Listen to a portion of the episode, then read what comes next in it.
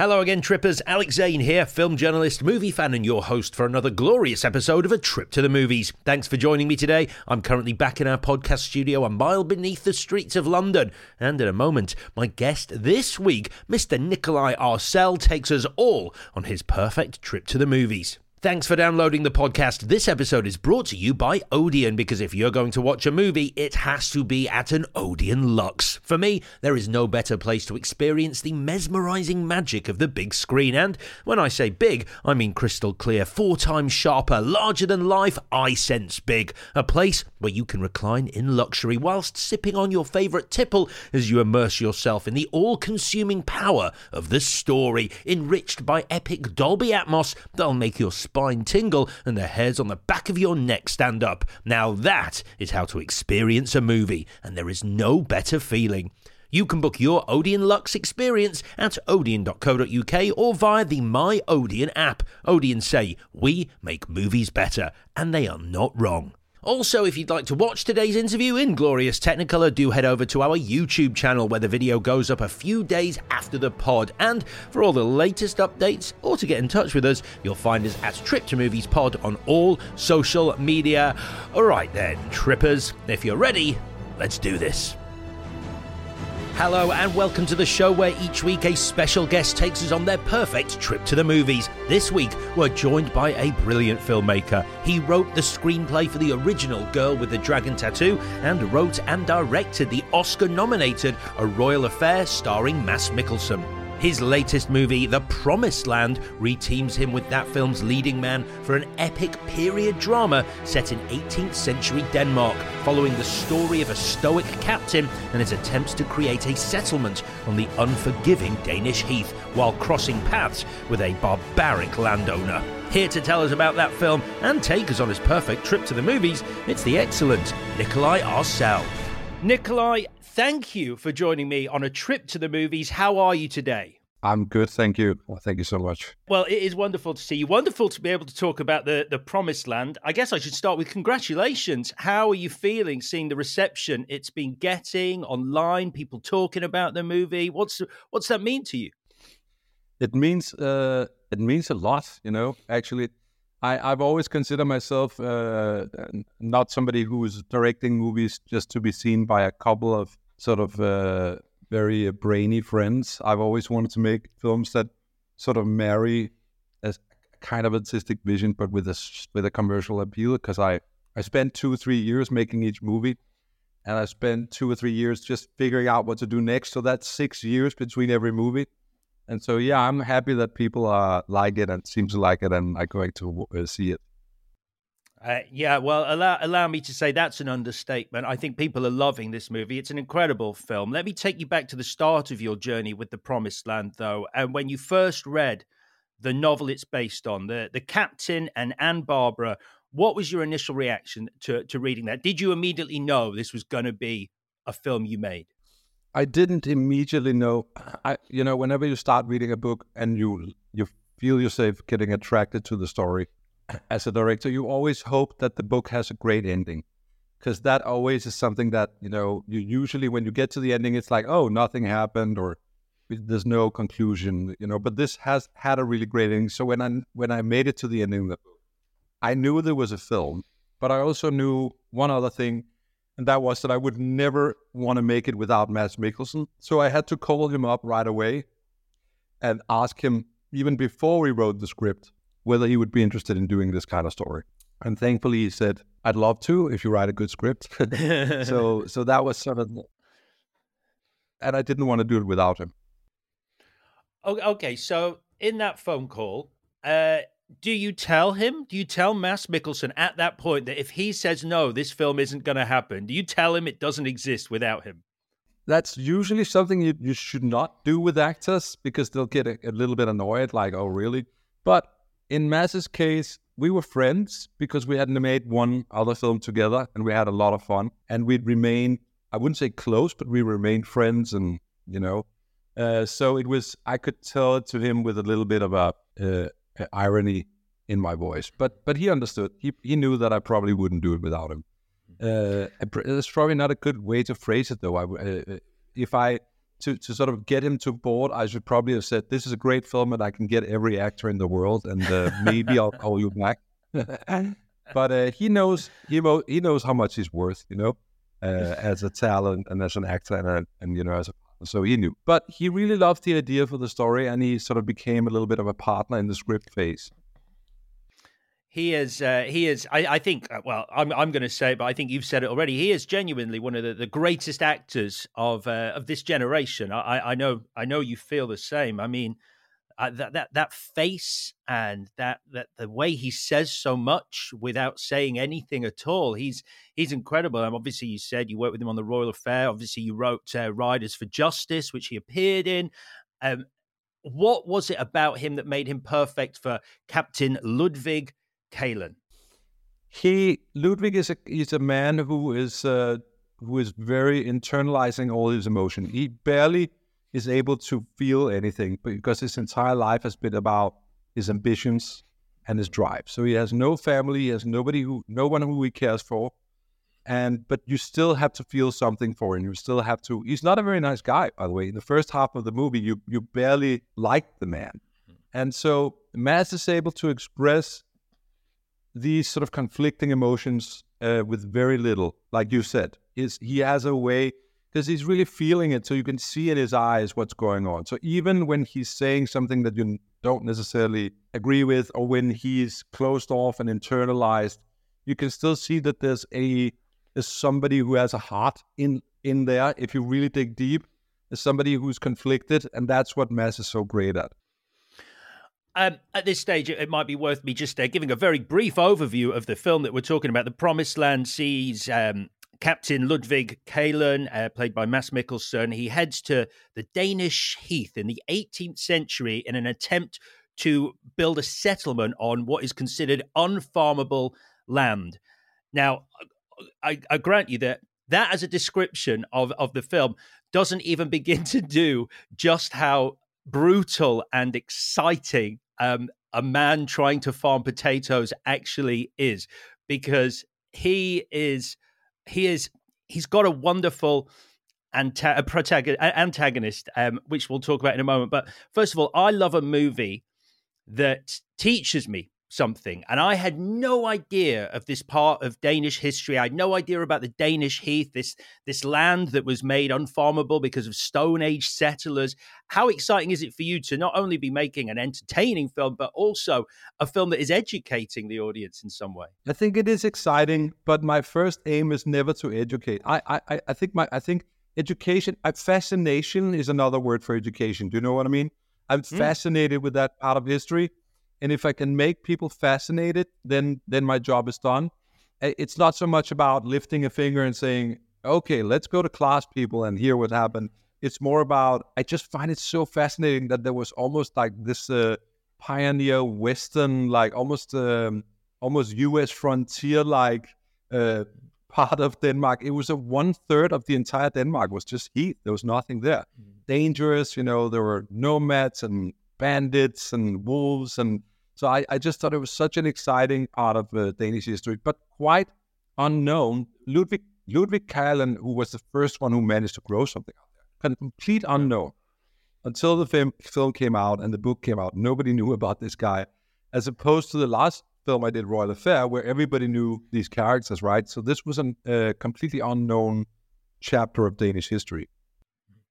I mean, you you you you're right. I I I hadn't put that uh, together, but it is. It does feel like a homestead somewhere in the old west, and especially in the brutality of this period and the. Uh, the way life can just be snuffed out, um, like in the blink of an eye. I mean, you say well, we don't really get to know uh, Ludwig at the start, and sure enough, like the first kill is dealt with. Uh, a, it's performed by our protagonist, and B, it's dealt with both in the way it's shot, even in the most matter of fact way possible, which I, I, guess is a real entry point for the audience to for you to let them know exactly what this time is like. Right, exactly. This is this is such a dangerous time that if you're attacked by somebody, you know, you just shoot him in the head and you move on. Right? That's just it's very and it was a very long discussion because people were actually a little worried like are you really going to shoot it in this wide shot and you know like you said matter of fact but I, I, felt it was important to show that not only what kind of time it was, but only what kind of man Ludwig is. He's been in the army for 25 years. He has no qualms whatsoever about killing somebody who's trying to rob him or kill him. You know, it's very mm. easy for him. Um, so the the antagonist, uh, wow, wow, uh, Frederick de Schinkel. Um, what a brilliant, brilliant antagonist he is. Um, so I'm going to make this clear. Uh, I know he is evil personified, and yet his speech about life being chaos, I kind of get. I'm kind of with him to a certain degree, which I mean, I'm, I'm, I'm not. I don't like the guy, but it's fascinating to have someone who is that evil, who you still go, but he does have a point. Right. Exactly that that was such a beautiful thing. When me and Anders Thomas Jensen we wrote the script, we always had so much fun with having an antagonist that that was probably a little smarter than the main character. You know, mm-hmm. he's a little bit more modern in his way of thinking about life. Because honestly, if the, if you think about the two ways of uh, approaching life, there's either Ludwig's, which is I can control life, or there's the Schinkel's life is chaos. You cannot control everything, anything, right? Mm. And I definitely I subscribe to the Schinkel's uh, sort of idea about life, which is also we took it a little bit from what is it? Is it John Lennon who said like life where God is making plans? You know, God is laughing as we make plans.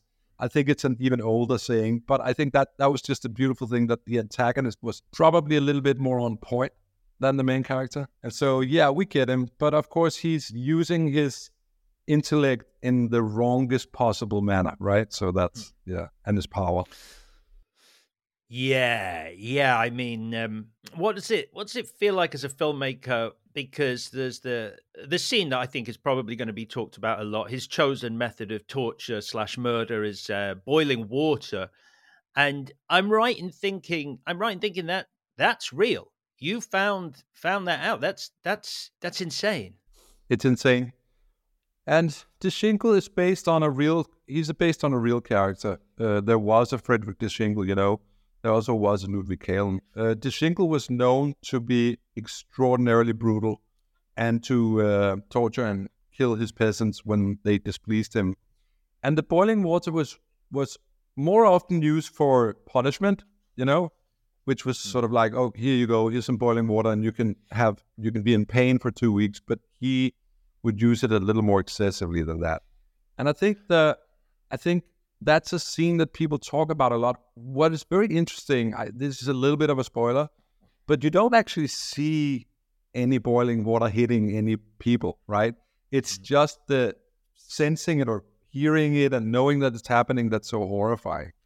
And um, and that was also an interesting thing. I mean, yeah, he, he does have he does have a lot of cruelty in him.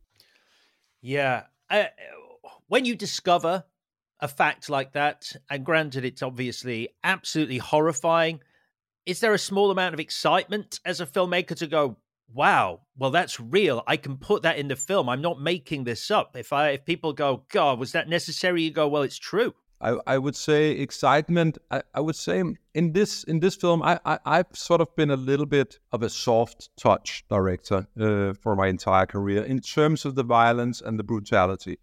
Right, Royal Affair was very polished. Everybody was very, you know, it was all wigs and kisses and romance. And the other films I've done are also quite sort of like I, I would I would always steer away from the violence. And this time, I felt that when I'm reading the book is quite brutal and when I read the book, and I felt that in order to accurately portray these times and how tough it was, and to portray how crazy this guy is, I kind of knew that I had to, uh, I had to confront my own sort of. I have a little bit of. I don't really like movie violence a lot. You know, I'm not a big fan of you know slashers and stuff like that. Mm. But so I had to kind of go. Okay, I need to I need to over I need to go over some of my own boundaries in terms of the movie violence because this is a film that has to have some of that brutality. So I wouldn't say sort of joyful excitement, but I would say I was pleased that these scenes were based on something real, so that it wasn't like, oh, here's a here's an insane writer director who just came up with these horrifying things. You know, uh, at least the, the stuff that really happened.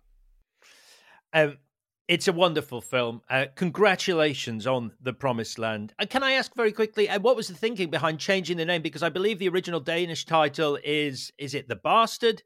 And, and we've changed it to The Promised Land. What was the what was the thinking behind that? I I wasn't I wasn't a fan of the uh, change. I wanted it to be called The Bastard uh, across the world. I thought that was an apt title. You know, he is a bastard. He's an illegitimate son of a nobleman who's who's trying to fight his way into nobility.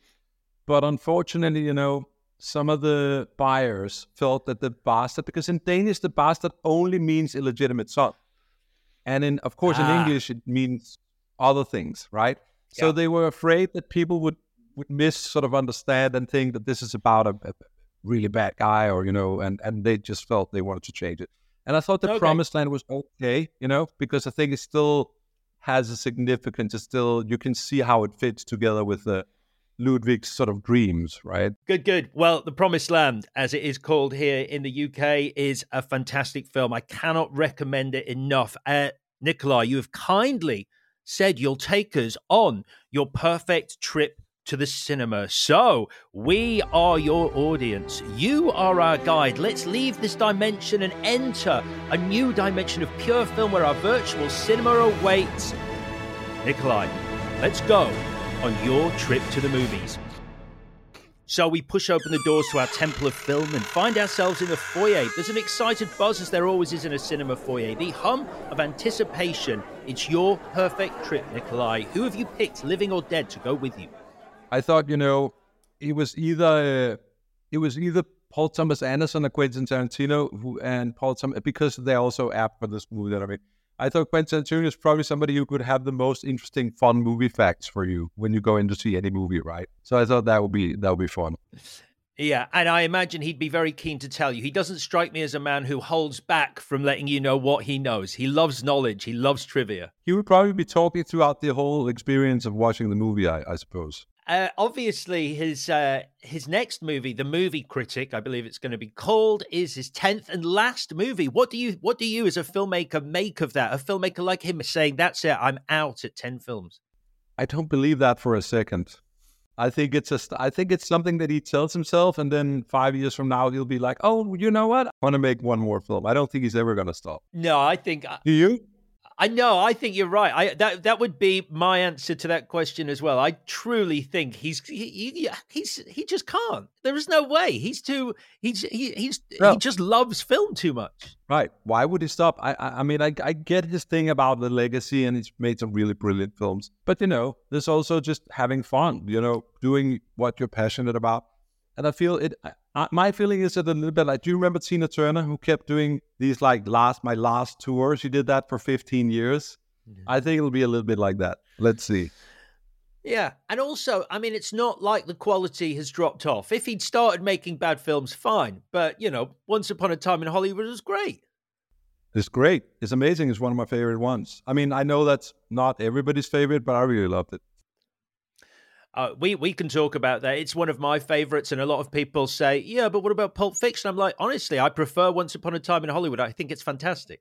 Yeah, I think it's a masterpiece. But I think, but they, I think it's a very specific type of people who, like, I have some of my friends who are not really into movies the same way that I am.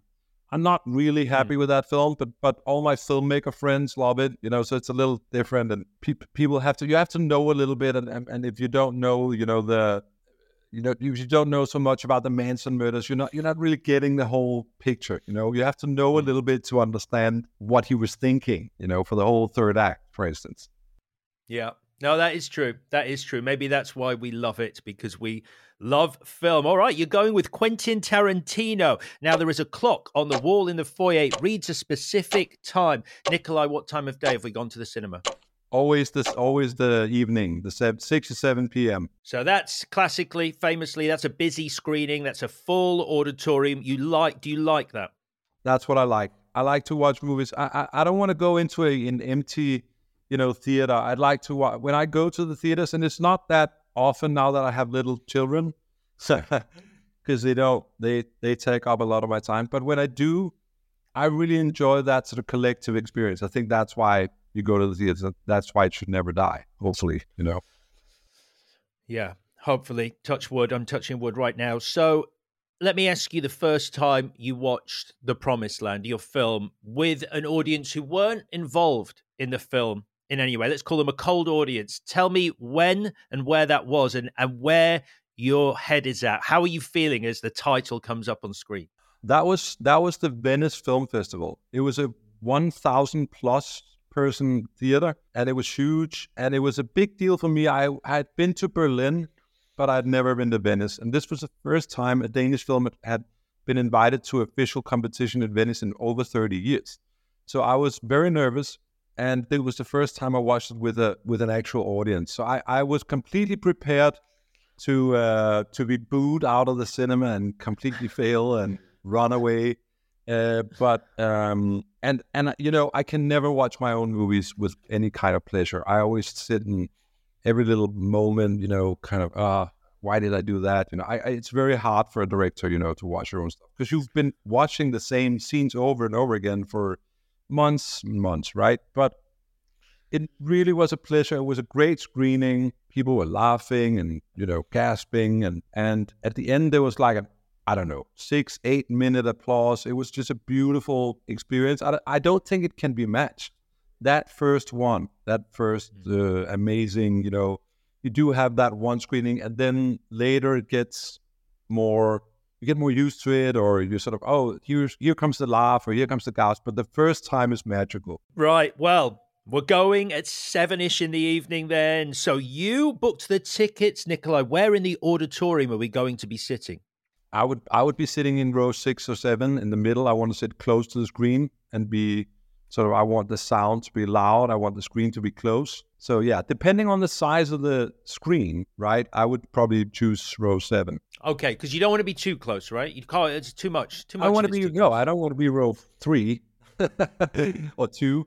But seven is perfect. You know, I have a I have a theater that I always go to called the Imperial in Copenhagen, and that's always row seven. It's always the same two seats for me. It's been since I was twenty. You know, thirty is going to the same same cinema in Copenhagen. Same cinema. Whenever a big movie comes out, same cinema, same seats. That's interesting because that means that like that variable, the seat, the cinema, that's constant. So you can watch a film and it is purely down to the quality of the film as opposed to the experience in the cinema. Completely. Although you do change with age, you do change a little bit. I find myself sort of now going, oh, it's a little loud, you know, because I'm a little older now. and that's that's a bummer because I, I like I always loved that you know big booming sound, but now now I'm a little more more frail. I'm like, oh, it's a little like, can you turn it down? You know, I don't know. I I hope. I hope when I get a little more deaf, I won't care as much. But that that's what's happening. And next, the eyesight goes, I suppose, right? So yeah, that well then then you're on road two or three. Right, exactly. Right, then the final thing we need before we leave the foyer is the air is full of wonderful smells. All manner of snacks and foodstuffs are available at the various counters. What are you choosing to eat? I'm a candy guy. I'm not so much a popcorn guy. I would always choose something like chocolatey or an ice, maybe even, you know, yeah, ice cream. That would be before. I would I would choose something chocolate or gummy bears, and I'm a real candy guy.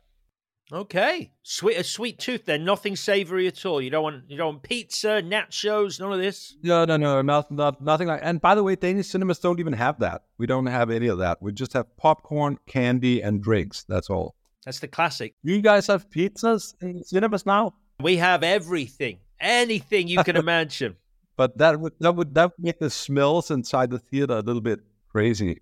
I mean, it's it's really there's it's it's a dividing line. Some people they love it. They love the idea of having a waiter uh, being able to come to your seat and deliver you food to your seat, and other people are like, no, you get it in the foyer, and then you're not disturbed in the cinema. I, I would take I would take you know a nice sushi meal. You know, if they was available, that would be nice, probably.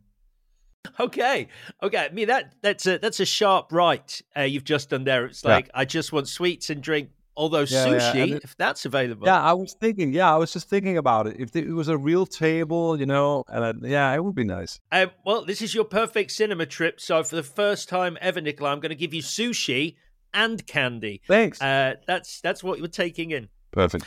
Right, let's leave the foyer. We push open the doors to the corridor down towards the auditorium. Now, the corridor's looking a little bare at the moment, so I'm going to put up posters that represent some of your most important movie memories. And the first poster I'm going to put up depicts your fondest movie memory. You know, my fondest movie memory is definitely watching E.T. The reason why E.T. is so important to me is because it's the film that got me into making films. I, I had been, I obviously I'd watched other films by then I was maybe, I don't know, 9, 10, 11. But when I watched ET, I was I was for the first time I was so taken with that story that I just wanted to learn. I just wanted to enter that world somehow. I wanted to be Elliot. I wanted to meet ET. I wanted, and then my father was smart enough to give me these books about the making of ET, and that's the first time I understood. Okay, they're, they're making these. They're not just happening on the screen somebody's making this little this doll and they're making it move and this that guy's an actor and this Drew Barrymore is an actress and you know and I was completely fascinated with the whole concept. I I, I read that book from from uh, to start to end and I started even and the first thing I said I think it was like half a year after ET, watching ET I said to my father can you buy me a film camera so when I was 10 or 11 I got a Super 8 camera and I've never looked back. I, I, was just making movies since then. So that was a very, very important movie for me. Was there something about ET that when you watched it, it felt different to the previous films you'd watched at that point? I think so, but I think if you ask anybody who's 50 now, that age, watching ET when you're 10, when you're Elliot's age, when you're the pr- protagonist age, that's perfect age.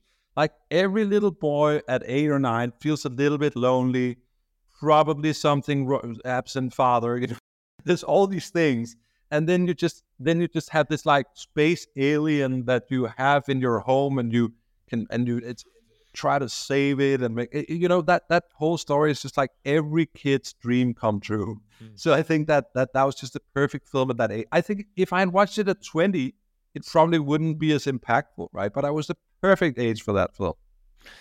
Right. Well, that's a great first poster to put. We're putting up the poster for E.T. Okay, we continue down the corridor, and the second poster depicts your worst movie memory. Yeah, but that has to be. I really thought about it. That that has to be Phantom Menace. I was so that that's the story of everybody, right? Every everybody I know had been waiting for this film for twenty years, and and and the and the frenzy that happened in your brain the last two years before that movie came? And when you saw the trailer, you were like, oh my God, I cannot wait one more year to see this film. And then it, it happens, and then you're just like, what? you have no idea. Like, what just happened?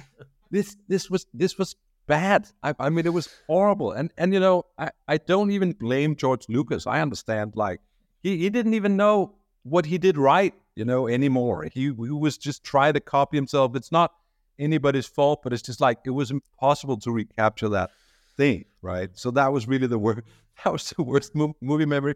And the, one of the reasons it was, it was because I went and saw it again the day after because I couldn't figure out whether it was me who was wrong or whether it was bad. I think I've seen that movie seven times, and it's it's it's equally bad. You know, all the times I've seen it, and every time I just hope that it's good, but it's yeah, it's really not. Yeah. So what you what, what so what you're saying is it's even even over the years as as the sequels to that movie came out after Attack of the Clones came out and then Revenge of the Sith you still you still think Phantom Menace stands alone as as as possibly like the worst movie experience.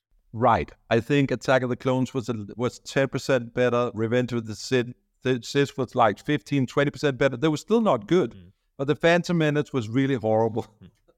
and uh I, I just I you know I thought I thought that whole Darth Vader is a cute little boy and I just couldn't figure it out. It wasn't wasn't for me. I thought I thought J.J. Abrams kind of saved kind of like did something quite amazing with the Force Awakens where you felt oh this is Star Wars again, but then that also got ruined with the other films, and then it's like I, I'm done with Star Wars. I can't handle it emotionally anymore. So yeah, Right then, a poster for the Phantom Menace from 1999 is going up as your worst movie memory. Next up, we're putting up a poster for the last performance that brought you to tears. Right. You know, on I I had to be honest with that one because I, I can't I couldn't remember exactly when I last cried watching a film, but but then I remembered, and it was not a live action performance. It was watching Inside Out, Pixar's Inside Out, and uh, that actually made me cry. I don't know what that was. Maybe I watched it on a place where where you sort of usually weep a little more when you see films. But there's something about that. I was actually I was dating what would later become my wife, and the first time we saw it, we went into the theater and saw it together. And, and when it came out, and we both were crying at the end of that movie. And I think think that was that was the most sort of honest tears I had had in a long time because I'm quite a cynical moviegoer. There's not a lot that can make me become emotional when I watch something, but Pixar, they have some kind of devious way to get to you, you know, like they just get you almost every time. And this was the last time I distinctly remember actually having tears run down, you know, my cheeks. Yeah, I, I remember the uh, when um, Bing Bong sacrifices himself in that movie. Right. Exactly. Do you want to hear my theory about how why uh, why Pixar, but also I think animated films in general. This is my my crazy theory. I think we we react more to animated characters because when you see a live action film and you see an actor who you may be aware of their previous work, you may be aware of, you know, reading about them, you've seen an interview with them. So they come with baggage. They come with baggage. You can never completely disassociate the actor from the character, whereas an animated character only exists in that film. Like they they come with no baggage, so you respond in a much more honest and open way to them. That's my theory. I think you're right. I think that's a good theory. And also, also they spend a lot of time and money trying to make you cry. I would say with uh, you know the intro sequence from Up, and you know. Yes, yeah, the montage from Up is uh, is heartbreaking. Okay, Let's put up a poster then for Inside Out as the last performance that brought you to tears. And finally, we are putting up a poster for Nikolaj. What is your unpopular movie opinion? I would say currently my most unpopular movie opinion is that I'm not a Nolan, Christopher Nolan fan, which is even more unpopular currently because he just made, you know, his masterpiece and it's gonna win an Oscar and everything. I never was very much into Nolan. I always thought he was too cold, you know, for me. But I have to say, I really admire him. I admire his craft. I think he's made, I mean, he's made amazing films, but I always walk away going, oh, I didn't feel any, I wasn't moved. I was just dazzled, you know, and that's usually not enough for me to truly feel that a film is memorable just to be dazzled. I need to feel something, and I think that he's a little too. So that's my, not being a Nolan fan is my most unpopular opinion current okay. in the, terms of movies. Okay. I can even feel you getting annoyed. Everybody gets annoyed when I say that.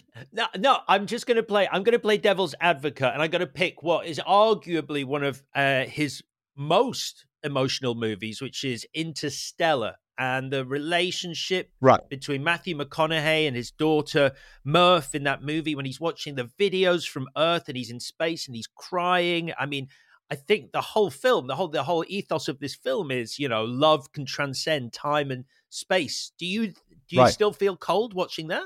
No, I would also say that Interstellar is one of my favorite films of Nolan. Okay. And and also his old ones. I loved Insomnia. I loved Memento. Uh, but what Nolan does is he usually has a great concept and he really follows through on that concept, right? If you watch Oppenheimer, what I thought was really interesting was that it felt like one big trailer, right? Mm. A three hour long trailer. It didn't feel like a film with a sort of like, you know, a linear story. It was more like highlights from Oppenheimer's, you know, life for three hours. And it was and it was still well made, which means he's a master at his craft. But I still felt felt a little like, oh, I'm not I'm not really into this. I'm just watching it because it's so well made. Uh, but yes, I would agree. Interstellar is uh, is the more emotional of the films that he made. Okay. And I love The Dark Knight because I'm a bat, you know, I'm a DC fan, so I love The Dark Knight, but for other reasons than emotional stuff. Right. Yeah, yeah. I mean, I think we can, we can certainly agree on the Dark Knight. I mean, that's one of the few movies that I will watch purely for a performance alone. Like, I will watch it to watch Heath Ledger perform that character. Right.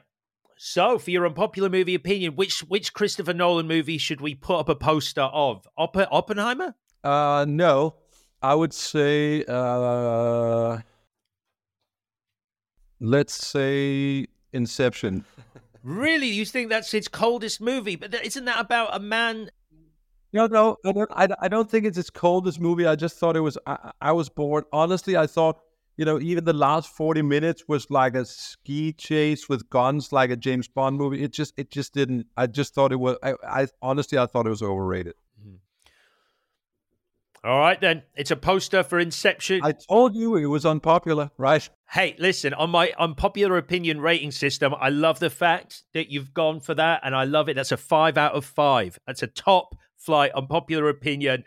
Let's go through the last set of doors.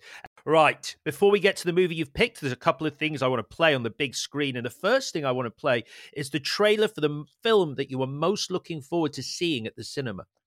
Uh, currently, it would be um, Civil War by Alex Garland. Oh, yeah. and and I and I think it's because you know he's made some really great films and some films that are just okay. But I just re- the the idea of a civil war is such a simple and striking idea, and so sort of like current politics, and it it, it feels like it's just around the corner, you know. And I think that that's that's just a great idea, and I think it's policy to do that film. I've had similar ideas to do a civil war, modern civil war film, but I, but then I thought, ah, it's too it's too on the nose, you know. But it seems like he probably pulled it off. When you watch the trailer, you're like, okay, that's going to be interesting. So yeah, I can't wait to see that. It looks very interesting. So it's set in a near future where the, the the the western states of Texas and California are now at war with the US government, and it's a group of journalists traveling across trying to stay alive. And the trailer does look great. Can I ask about your film again, though? Because The Promised Land, in a, in a similar vein, Alex Garland's film is set in a, a, a not too distant future, but it's dealing with something that is very much a, a hot button topic of, of right now. This kind of this, the fact that people are becoming more and more divided and more and more, well, angry in their in their separate groups. Um, the Promised Land, uh, even though it's set in the 18th century, it does feel very prescient today. This idea of how well 99% of the population back then, if you weren't a noble, you were almost powerless. I mean, you literally had no rights. You could be killed, and people wouldn't bat an eyelid. Um, was that fascinating to you? Did you think about that when you were making it? How how relevant that theme was? Absolutely, we were thinking about that a lot.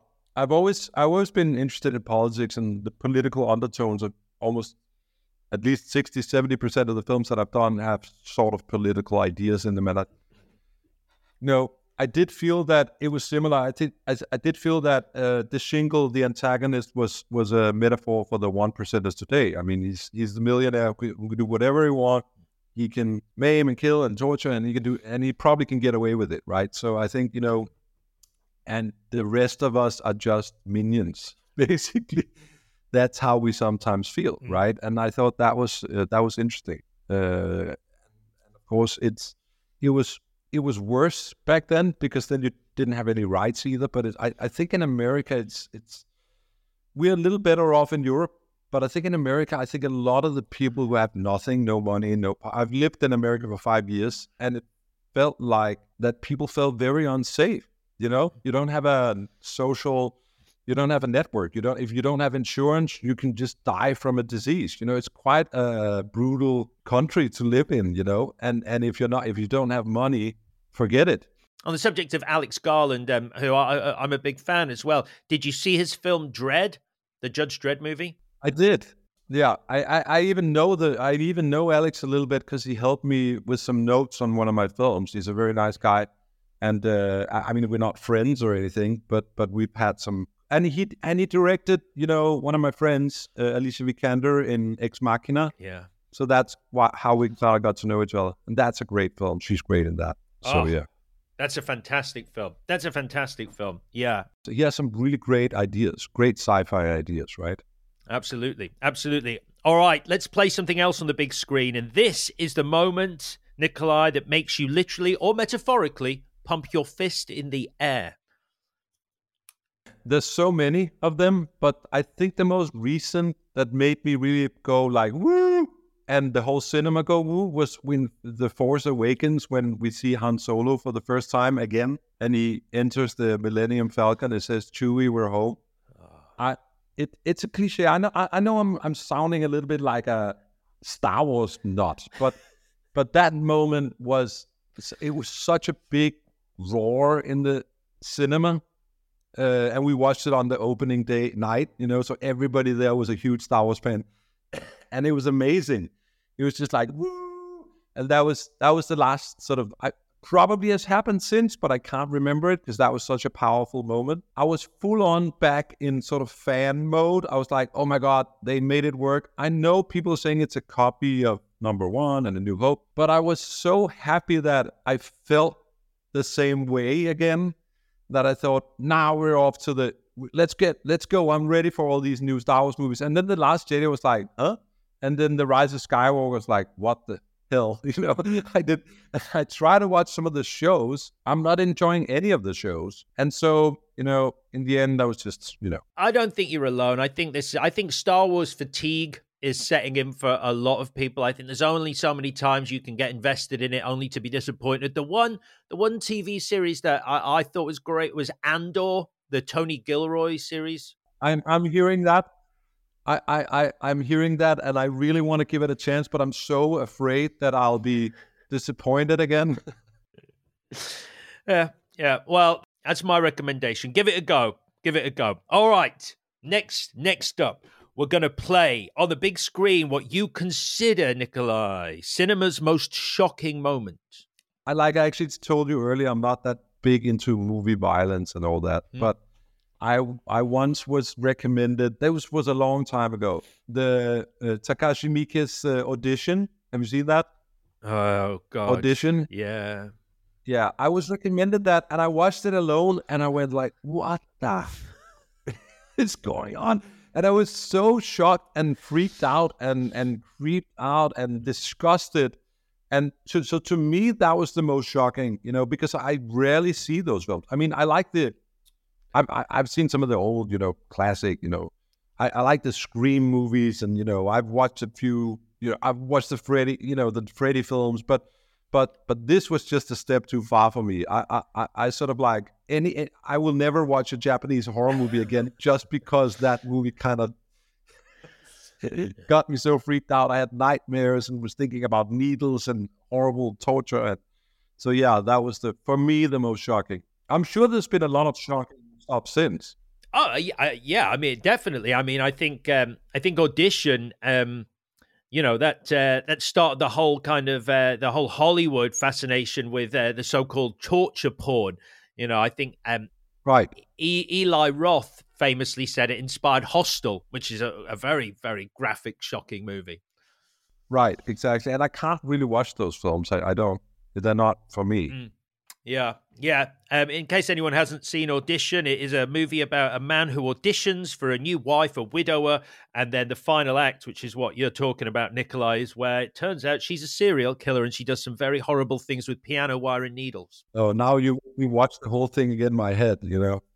But speaking of shocking moments, there is. Uh, I don't want to spoil it because I think it is a spoiler because I think it is shocking in the Promised Land. Um, there is uh, a moment where Frederick uh, de Schinkel um, deals with uh, one of his waiting staff or his wife, his wife to be, his potential fiance's waiting staff, her housekeeper, in a very, very, very brutal and shocking way that you do not expect to happen. That scene that you're talking about, I, I love. We loved shooting that because it was sort of sort of a closure, right? It was a final kind of thing, and I felt that it was also a very big surprise. Um, in terms of what you expect from a movie starring Mads Mikkelsen, right? You expect something else than what actually happens in the end to the antagonist. And I thought that was really interesting.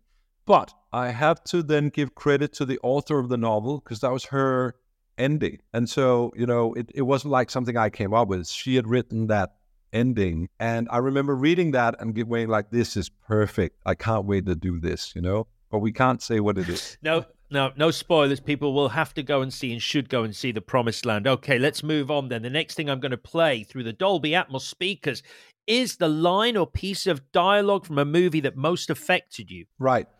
The the I I had to go back to almost like early early teens or early my quite early childhood. We're back in the, I would say the nineteen late nineteen eighties now when I first watched Gone with the Wind. Okay. Which now is a quite unwatchable movie because it's racist and horrible. But back then I didn't know any of that, right? I just watched the film and I thought it was wonderful. And but but I just remember those last the last line, which is um, after you watch, I think it's three and a half hours of uh, Clark Gable and Vivien Leigh romancing each other, and he just went, and she she said, "What about us? Remember what?" And he says, "I don't give a damn." You know, like I was like, "What?" I couldn't understand it, and I was quite young, and then I went like, "This is brilliant! It's amazing!" You know what? What a what an extremely interesting like way to end a three and a half hour romance is for the main guy to say, I don't really care about you anymore, you know, and then just walk away. I thought that was that was such a it really I, it meant something to me. I started thinking about films in a different way. That that's what I recall distinctly because you I fully expected it to end with you know the wedding and the romance and the end, and then it didn't, and that was a that was a lesson learned, you know. And again, that film hasn't aged well, so I wouldn't necessarily recommend it. But uh, for the modern audiences, but for for the times, you know, it was a it was a, it was a stunning, innov- innovative film. Absolutely. Absolutely. All right, then. Frankly, my dear, I don't give a damn. Echoes around the auditorium. And the final thing we need to do before we get to the movie you've picked for us is play what you consider the best use of music in a film. I mean, again, you know, Tarantino is always great at this, but also James Gunn, you know, all his movies have shown how great he is in creating the track lists. But usually I'm more of an uh, orchestral score guy. I mean, I'm still sort of old fashioned that way.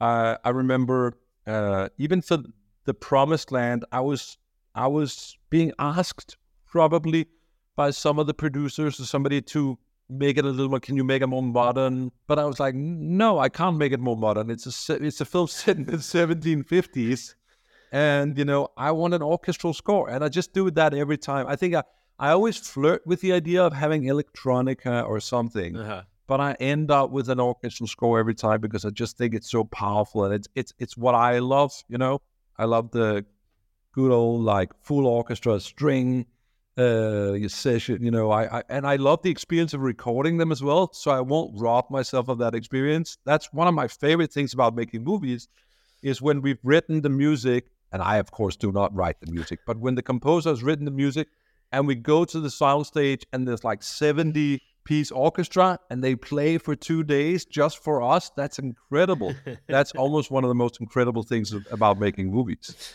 yeah, I'm not a filmmaker myself, but I, I think you're right. I think uh, The Promised Land doesn't strike me as a as a film that requires a, a more pop, uh, contemporary sound to it. It feels it feels right. The that score. would be odd. Yeah, a little bit odd. Right then, we have arrived, Nikolaj. It's time to announce to this excited, packed auditorium and Quentin Tarantino himself, the movie out of all others you have picked for us to watch tonight. What are we watching, Nikolaj?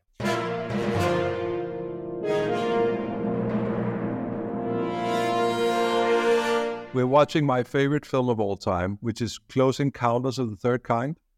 And it's another Spielberg movie, I, I know. It's like E.T. was my first love, but Close Encounters is my lasting love.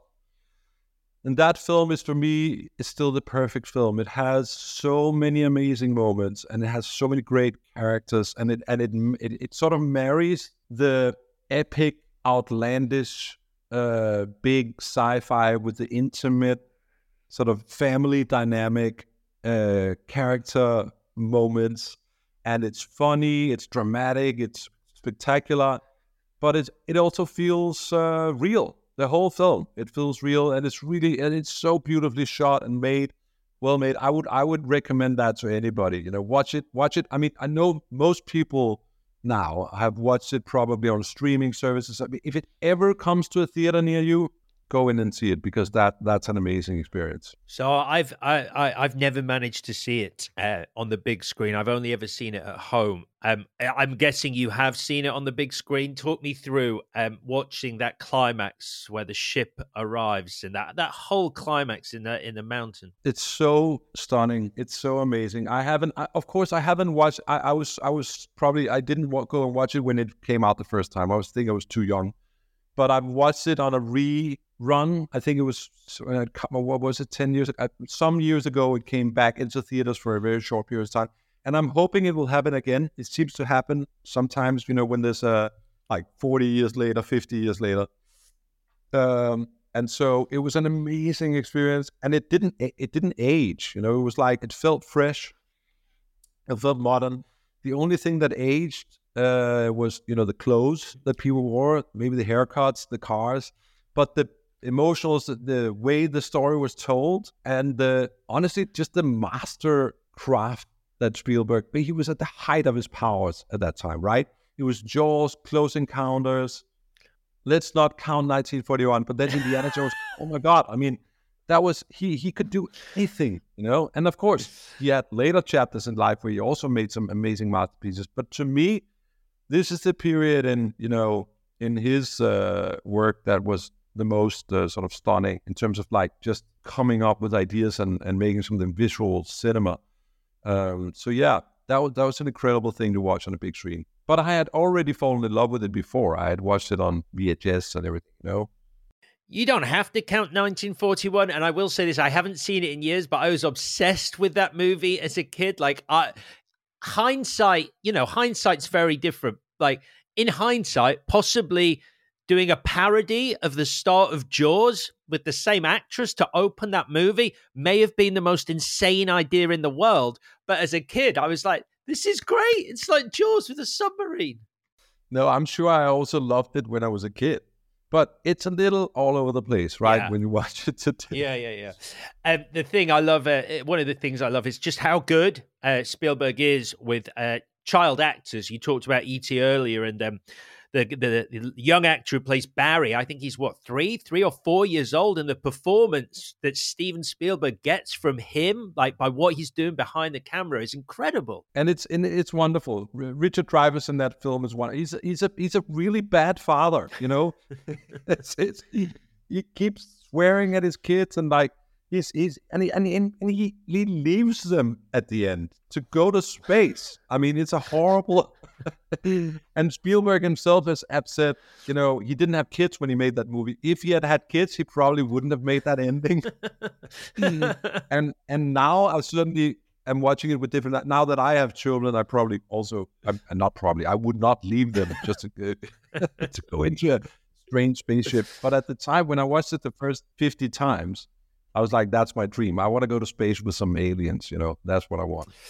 Well, Close Encounters of the Third Kind ends. The curtains close. The guests are milling out, smiling, chatting, and thanking you for taking them on an incredible night out of the movies. But before you go, it's time for this week's mystery question as we ask, What's in the box? I Saw you with the box. What was in the box? Oh, what's in the box? Here we go.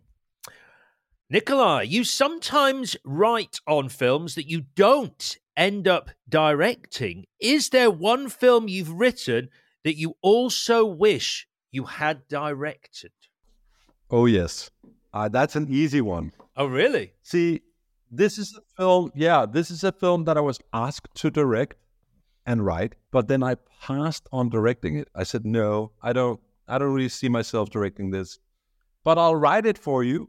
And that film was The Girl with the Dragon Tattoo. And if I had said if I had said yes to direct that, I would have been a millionaire.